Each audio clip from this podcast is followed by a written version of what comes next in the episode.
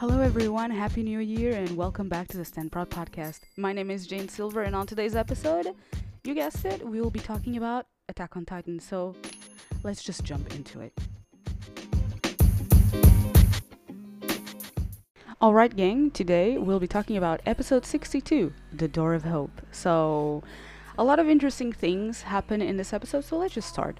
This episode starts with Reiner in his childhood house in Liberio, and you can see that the man can not even barely fit his bed, which is kind of cute. And Reiner is reminiscing about his childhood when he was struggling during military training to become a warrior candidate. Now, in the manga, Reiner saw his comrades all be selected, all except for him. So we see Annie, Berthold, and Marcel and that puts the emphasis that Reiner was the weakest and the least skilled of all of the warriors. Kind of like Falco and Eren when he was struggling with his 3D maneuver gear training. However, Reiner was so dedicated to Marley that he studied his ass off and was selected in the end somehow. Then Zeke tells them that out of the seven, only six will be selected to inherit the Titan powers. And we can see small Pieck and Porco in there as well, which is super cute, and we'll talk about that later. We see Porco Galliard, the Porco Galliard that now has the Jaw Titan, being kinda mean to our Reiner because he doesn't believe that Reiner would be getting a Titan since he's just, you know, a Marleyan simp, to put it simply. And as the others, all of the other candidates have talent of their own, besides, you know, bootlicking, um, hating the island doesn't make you special, like he says. And all of the Marleyan and the Eldian people in Marley grew up listening to that, that the people in Paradis are evil and that they left those Eldians behind to pay for their crimes instead. The Marleyan propaganda tells them that the people in Paradis are aware of the outside world and the Eldian struggles, which we know it isn't really true since the the king erased their memories. Um, we keep seeing Reiner shouting and trying to prove that he's worthy in this episode because the feeling of always being left behind and being the underdog, the weakest, and he really needs to become an honorary Marleyan. This earns him a beating from Porco.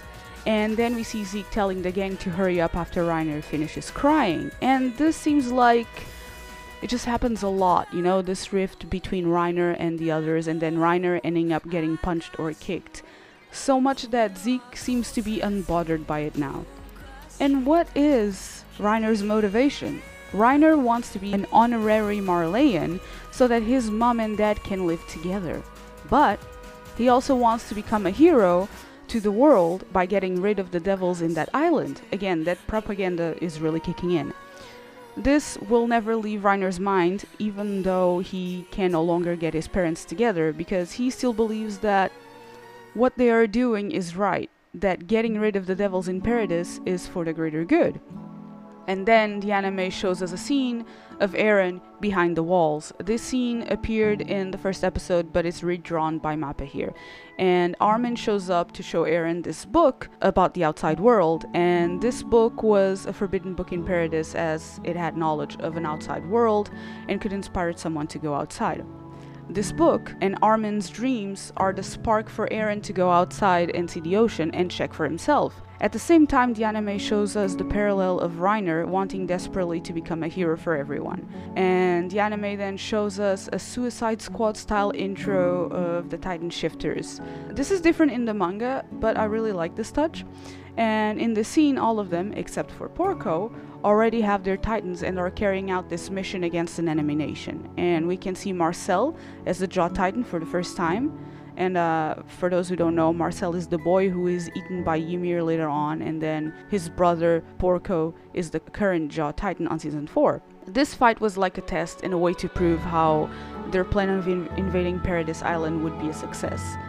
You know, these kids went up against this nation and quickly destroyed it, so why wouldn't they win against Paradis? Easy peasy, right? You know, you just go in, kill everyone, get the founding titan, and come back. Supposedly. Meanwhile, Porco is pissed off because he got no Titan power, but Reiner did, and let's call him the teacher's pet or the Marleyan simp. And uh, you know, he Reiner got the armored Titan when Porco is so much better and stronger. There's this this fight, and Marcel pushes Porco back and apologizes to Reiner. But like, why did he apologize to Reiner? Zeke and Pieck were left behind in case something goes wrong, and not to leave Marley defenseless, you know, I suppose. Uh, it will be bad to send all of the Titans and then Marley has no Titans to defend them in case something was needed. And then there's a send off, and then during the send off parade, Reiner spots his dad in the crowd, who isn't an Eldian, and he sees him walking away. His dad is a Marleyan citizen, and we are shown that during his childhood, Reiner you know, he's led to believe by his mom that if he becomes an honorary Marleyan, then his mom can also become one and they could all live together as a family. But for him to become an honorary Marleyan, he needs to be a warrior shifter. And after all that hard work, Reiner goes and tells his dad that they're now honorary Marleyans and they can be together as a family. But Reiner's dad denounced him as his kid and he doesn't want anything to do with Eldian blood. Now, a Marleyan and an Eldian cannot be together as that's a crime, and Reiner's dad fears that his family, his Marleyan family, would also be punished by association and because we see that happening a lot like um, the Grice family is being punished down by generations four generations because Grice daddy was together with Grisha Jaeger uh, during the revolution uh, and now the Grice brothers are forced to be in the army as well. Reiner's dad also believed that Karina did all of this to punish him somehow because she always hated what happened to the Eldians. And then next, we see the trip to Paradis. and the kids stopped for a bit at night around this fire, and Marcel here tells Reiner that Porco was the one that was supposed to inherit the armor titan. But Marcel did everything that he could to not let his brother be in danger. And that meant lying to the Marleyan army, saying things to make Reiner sound like a better fit than Porco, just you know, just to protect him. In, just like Falco is trying to do with Gabi, but in a different way. Being a warrior is dangerous, not just because of the war itself, but also because of the curse of Ymir, since you're gonna only live 13 years. Marcel is apologizing to Reiner about that, what he did, and in this precise moment, a random titan pops up from the ground and tries to eat Reiner, resulting in Marcel protecting him and getting eaten instead. Uh, and you know that this titan is Ymir, who had been a pure titan by 60 years, or for 60 years up until then. And uh, yeah, why did she wake up at that moment, you might ask? Because titans don't have energy during the nighttime, and the sun kind of gives them, you know, all the powers. It charges their batteries. So Reiner runs away, right? And then Annie and Berthold run after him, and Annie confronts him, saying that she wants to abandon the mission and return home. And she wants to find the Titan that ate Marcel so that they didn't lose the Titan power. She believes that the mission cannot succeed without Marcel's leadership. Reiner is very desperate, and, and he needs this mission to continue because one, he doesn't want to get punished. Two, he doesn't want to get eaten and replaced as a Titan. And three, the most obvious reason. He wants to be a hero and respected, but he doesn't really believe that would be the case if they return now like this. Like he would just be end up being punished somehow because they failed, and they would just find a suitable new person to be the armor titan. So Reiner gets beaten by Annie, which people seem to have loved, and he says that he'll be Marcel if if Marcel is what they need, and here we should note that it's the start of Reiner's double personality disorder and how he was already pushed and pressured before as a kid. Like that was just that moment just pushed him further. So now we see the attack on the wall, but from their perspective, and things different a bit from the manga because in the manga they point out that Marcel and Annie are supposed to trade places between themselves as titans to run to the wall because it's a long distance. As Marcel is dead, Annie has to run by herself as a female titan, and that was tiring then Berthold would crush the wall. So the plan just goes like this basically with no change except for Marcel. Then some Titan appears next to Berthold after he transforms back to human, but this Titan just avoids Berthold for some reason, which is really bizarre. And the reason is that this Titan is Dina Fritz, which was Grisha's uh, previous wife, and Zeke's mom. This Titan went in and ate Carla Jaeger. Dina has royal blood, but before she transformed into a pure titan, she promised our Grisha that she would find him somehow no matter what. And then she just goes and eats his wife. she then finds Eren again later in the series, so she's not entirely dumb as a titan. She was incredibly motivated to find Grisha, who, you know, Eren ate, so it makes sense that she would find him again. Luckily for Bertholdo, I just love saying his name wrong now. This titan didn't care for him, or else he'd lose the colossal right then and there, since he was weak after the transformation. We can also start noticing that there's several titans that can handle being in titan transformation for longer than others, and some can transform multiple times and others not really.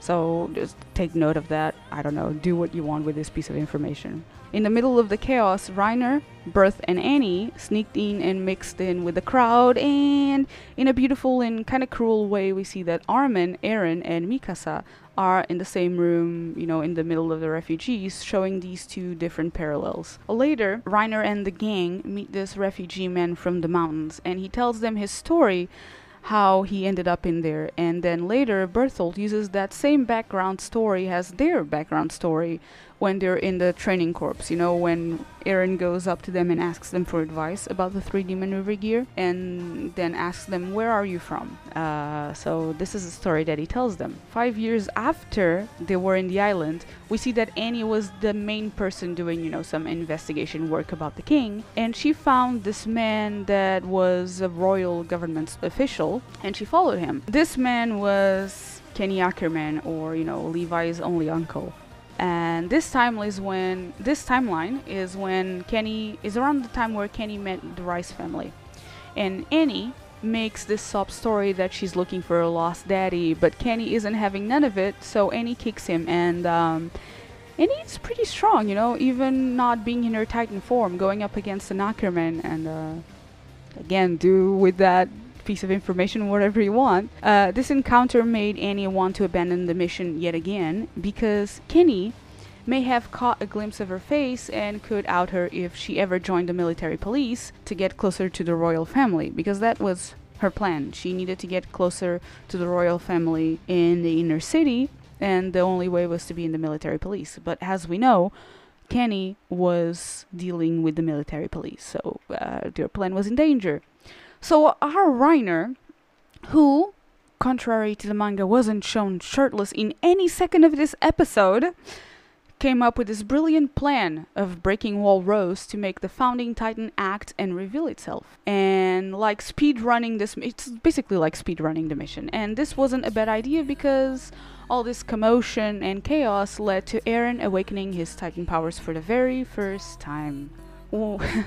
we then go into another flashback where Eren couldn't master his maneuver gear, and Eren asks Reiner how he can improve so he could beat the Titans and get his revenge. Here we see Reiner remembering his own childhood struggles, and Reiner helps Eren up and tells him that the only way, the only thing that he could do was to keep moving forward to accomplish his goals. This line and this scene was cut with the present several times, you know, in several intervals mixed in, as Reiner is loading a gun to kill himself. Our poor Reiner is tired of living, you know, very depressed, tired of pushing forward and struggling with what he did and what he needs to do and what he wanted and what's happening and blah blah blah.